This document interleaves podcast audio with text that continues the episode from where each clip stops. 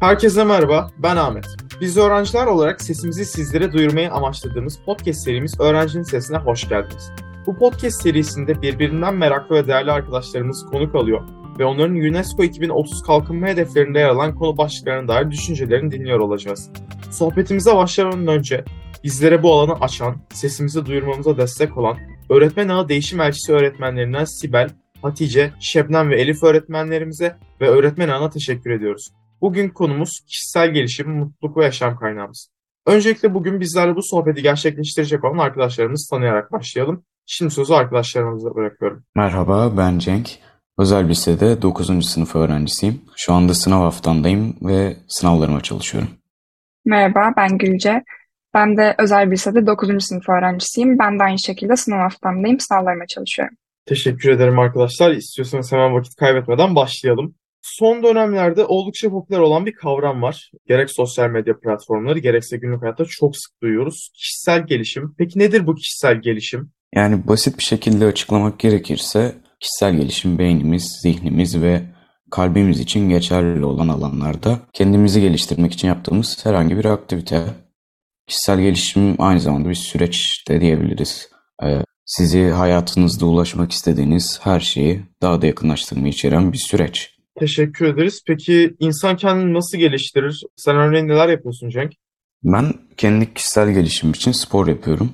İki yıldır kickbox yapıyorum bir de koşuyorum. Hatta 30 Nisan'da İstanbul Yarım Maratonu'na katıldım. Şöyle diyeyim spor sayesinde hem fiziksel özelliklerimi geliştiriyorum hem de sosyalleşiyorum. Bir de ekstra diksiyon ve dublaj eğitimi aldım. İzlemekten zevk aldım. Bir sürü filmi seslendiriyorum. Bu da bana çok eğlenceli geliyor. Yani kendimi birçok alanda deneyerek yeteneklerimi ya da nelere yatkın olduğumu öğreniyorum. Bu da beni mutlu ediyor. Aslında güzel bir noktaya değindin, mutluluk. Aslında bugün konuşacağımız kavramlardan biri de mutluluk. Mutluluğu Gülce'ye soralım. Yani mutluluk nedir? Belki biraz geniş bir soru olur ama dilinin döndüğü kadarıyla anlatırsan sevinirim. Mutluluk nedir sence Gülce?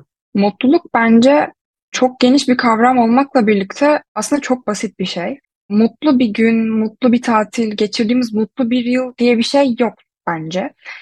Mutlu olduğumuz anlar var. Sevdiğimiz insanlarla ve sevdiğimiz şeyleri yaptığımız anlar bence mutluluğu tanımlar. Mutlu olmak tamamıyla bizim elimizdedir. Bizim bakış açımız ile şekillenir. Teşekkür ederiz tanım için. Peki mutluluğu nerede bulabiliriz? Mutluluk nerede bulunur? Mutluluk aslında her yerde ama fark edebildiğin, görebildiğin, anlayabildiğin sürece var. Mutluluğu bence uzaklarda değil de yakınlığımızda aramalıyız. Veya motivasyonunu bulduğun yerde mutluluğu da bulabilirsin. Bence mutluluk ve haz arasındaki farkı da bildiğimiz sürece mutluluğu bulabiliriz.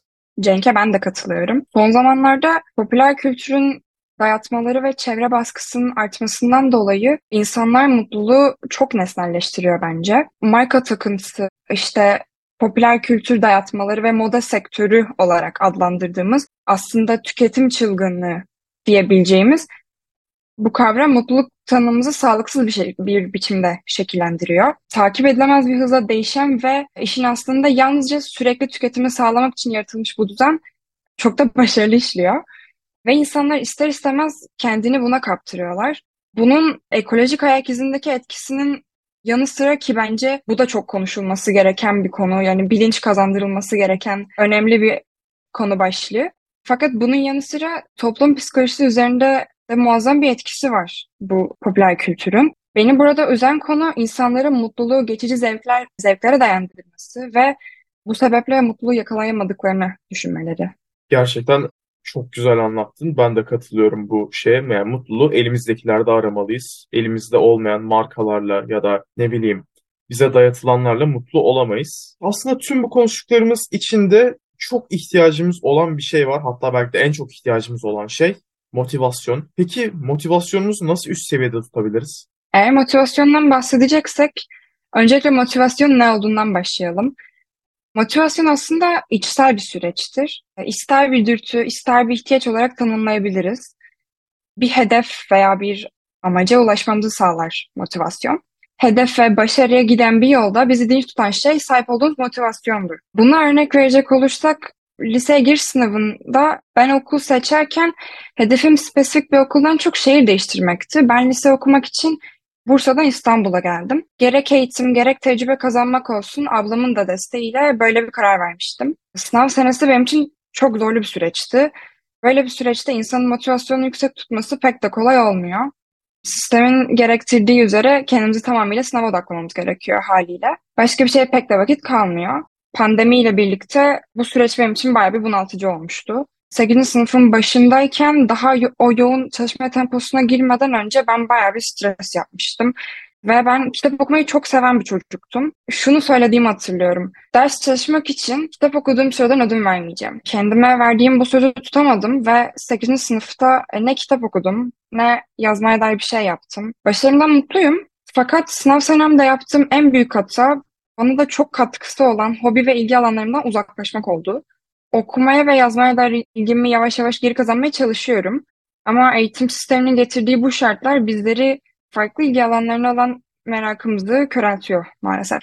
Bu arada ben de bir şey eklemek istiyorum. Biz, ben de Bursa'dan geldim. Hatta Gülce ile biz daha önceden tanışıyorduk. Ve Gülce'nin dediklerine de katılıyorum. Sınavdan, sınav senemden önce ben de aktif spor yapıyordum ve arkadaşlarımla dışarı çıkıp kafa dağıtıyorduk. Sınav senem gelince bir sene boyunca ders çalıştığım için çok dışarı çıkmamayı planlıyordum. Ama üstüne pandemi de eklenince tamamen eve kapandım. Odamdan dışarı sadece yemek için çıkıyor gibiydim. Ama sene sonu her şeyin normal haline alacağını ümit ettim ve motivasyonumu düşürmedim. Aynı hızla devam ettim. Maalesef katılıyorum Cenk'e ama motivasyonumuzu burada yüksek tutmak bence cidden önemli. Kendi ilgi alanlarımızla ilgilendiğimiz ve kendimizi geliştirdiğimiz bir süreç bence motivasyonu arttırır böyle bir durumda. Ee, motivasyon hayatta aslında her şeyimizdir. Yaşama isteğimizi körükler. Ee, buna bir örnek verecek olursak yakın zamanda yaşadığımız ülkemizdeki yıkıcı deprem aslında o bölgeyle birlikte bütün ülkemizi duygusal olarak çok etkiledi. Özellikle depremi yaşayan yaşıtlarımın yerine kendimi koyduğumda hayata yeniden bağlanmayı, iyileşmeyi sağlamak için motivasyonun ne kadar gerekli ve önemli olduğunu görüyorum. Orada yapılan destekler, özellikle çocuklar ve gençler için yapılan onca motive edici çalışmanın pek çok destekten daha kıymetli olduğunu düşünüyorum. Çünkü hayata bağlamayı, tekrar ayağa kalkıp tutmayı ve bir şeyler yapmayı isteyebilmek için motivasyonun zihin ve bedenimizdeki etkisi gerçekten inanılmaz. Gülçe çok önemli bir noktaya değindi. Deprem. Gerçekten zor bir dönem geçirdik. Bu vesileyle yakınlarını kaybeden herkese başsağlığı ve hayatta olanlara geçmiş olsun dileklerimizi iletiyoruz. Ee, aslında yavaş yavaş konuşmanın sonuna geliyoruz. Ee, arkadaşlar konuşmanın sonuna gelirken tek bir cümleyle bize neler söylemek istersiniz? Büyük hayaller kişisel gelişim ister, kişisel gelişimse disiplin ister. Kendi potansiyelimizin en yüksek noktasını keşfetmek ve kendimizi motive tutmak, mutluluğu yakalamak için gereken her şey aslında bizim elimizdedir. Biraz zamana ve çabaya bakıyor sadece.